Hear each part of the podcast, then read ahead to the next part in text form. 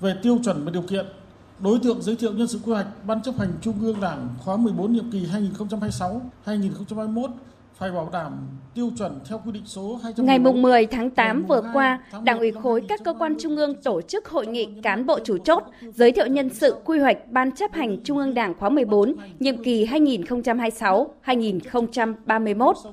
Sau khi nghe giới thiệu nhân sự, các đại biểu dự hội nghị đã nêu cao tinh thần trách nhiệm, nghiên cứu kỹ, thảo luận và thống nhất lựa chọn giới thiệu hai nhân sự của Đảng ủy khối quy hoạch Ban chấp hành Trung ương Đảng khóa 14. Bí thư Đảng ủy khối các cơ quan trung ương Nguyễn Văn Thể nêu rõ nhân sự được giới thiệu vào quy hoạch Ban chấp hành Trung ương nhiệm kỳ mới đều phải là những cán bộ tiêu biểu về phẩm chất,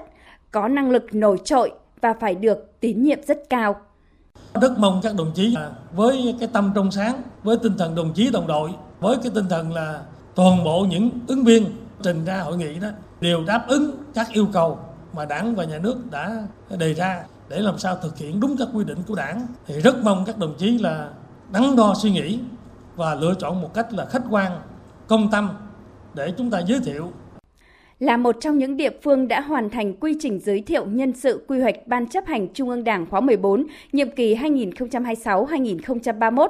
Tỉnh Quảng Ninh thống nhất giới thiệu bà Trịnh Thị Minh Thanh, Phó Bí thư Thường trực tỉnh ủy vào quy hoạch Ban chấp hành Trung ương Đảng khóa mới. Tại tỉnh Vĩnh Phúc, công tác này cũng được thực hiện theo quy trình 4 bước với việc lựa chọn những nhân sự thực sự tiêu biểu, có thành tích công tác nổi trội và triển vọng phát triển tốt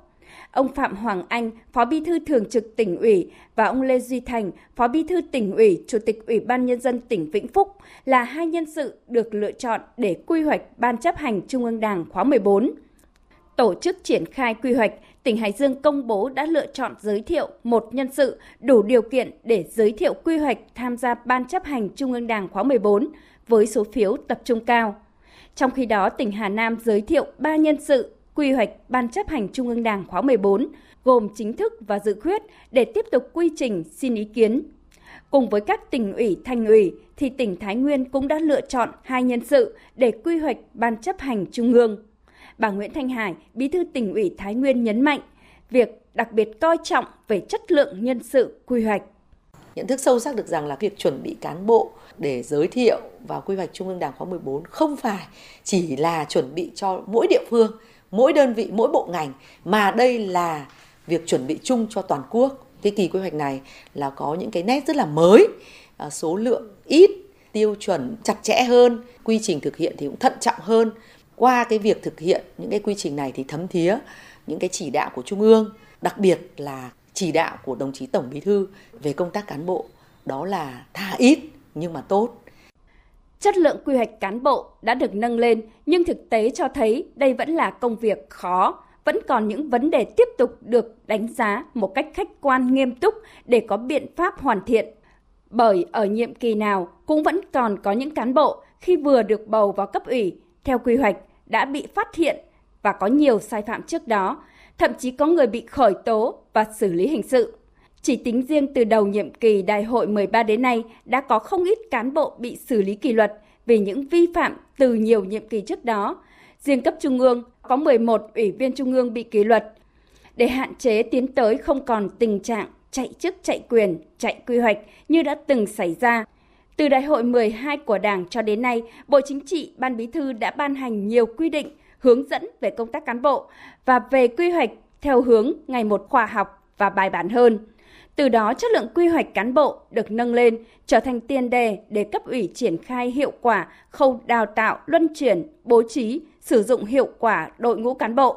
Các quy định đã đầy đủ, yêu cầu đặt ra là rất cần một sự lựa chọn sáng suốt và đầy tinh thần trách nhiệm để chuẩn bị cho nhân sự cấp chiến lược. Ông Nguyễn Đức Hà, nguyên vụ trưởng vụ cơ sở, ban tổ chức trung ương, khẳng định. Việc là phải quy hoạch cán bộ cấp chiến lược, sau đó tổ chức các lớp tạo nguồn tất nhiên là lần này phải rất nhiều kinh nghiệm là tiêu chuẩn nó phải rõ ràng hơn quy trình nó phải chặt chẽ hơn tiêu chuẩn từng chức danh nó rõ hơn và lần này ban hành là khác nhiều chứ từ đại hội 12 này bộ chính trị ban bí thư ban hành hàng loạt các quy định các quy chế các quy trình nó cho nó chặt chẽ hơn. Cho nên lần này phải thêm hai chữ kiên quyết không để lọt. Nói một từ thôi nhưng mà thực hiện không dễ dàng đâu. Để làm tốt quy trình giới thiệu nhân sự quy hoạch Ban chấp hành Trung ương Đảng khóa 14, điều cần nhất lúc này là cấp ủy tổ chức đảng, tập thể lãnh đạo địa phương, cơ quan đơn vị, đặc biệt là người đứng đầu phải thực sự nêu cao trách nhiệm trong việc xem xét, giới thiệu nhân sự quy hoạch. Nhất định không giới thiệu vào quy hoạch cấp chiến lược người tiêu cực, sai phạm hoặc có biểu hiện suy thoái.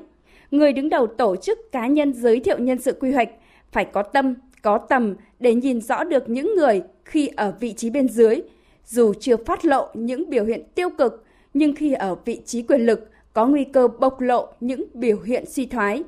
Mặt khác, người đứng đầu địa phương, tổ chức nếu giới thiệu nhân sự có tài năng và đạo đức vào vị trí chiến lược phải được khen, còn ngược lại sẽ bị xử lý nếu đưa vào tổ chức những người có biểu hiện suy thoái, tham nhũng, mất đoàn kết hay cơ hội chính trị.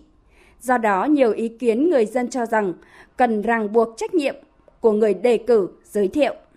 Cái người tiến cử rất là quan trọng, anh tiến cử đúng sẽ được cán bộ giỏi, nếu anh tiến cử sai sẽ hại cho đất nước. Tăng cái trách nhiệm của cán bộ lên không phải chỉ bản thân cái người đó mà bản thân cả những cơ quan tiến cử vì đã có những trường hợp xảy ra tiến cử những người nó không đúng yêu cầu.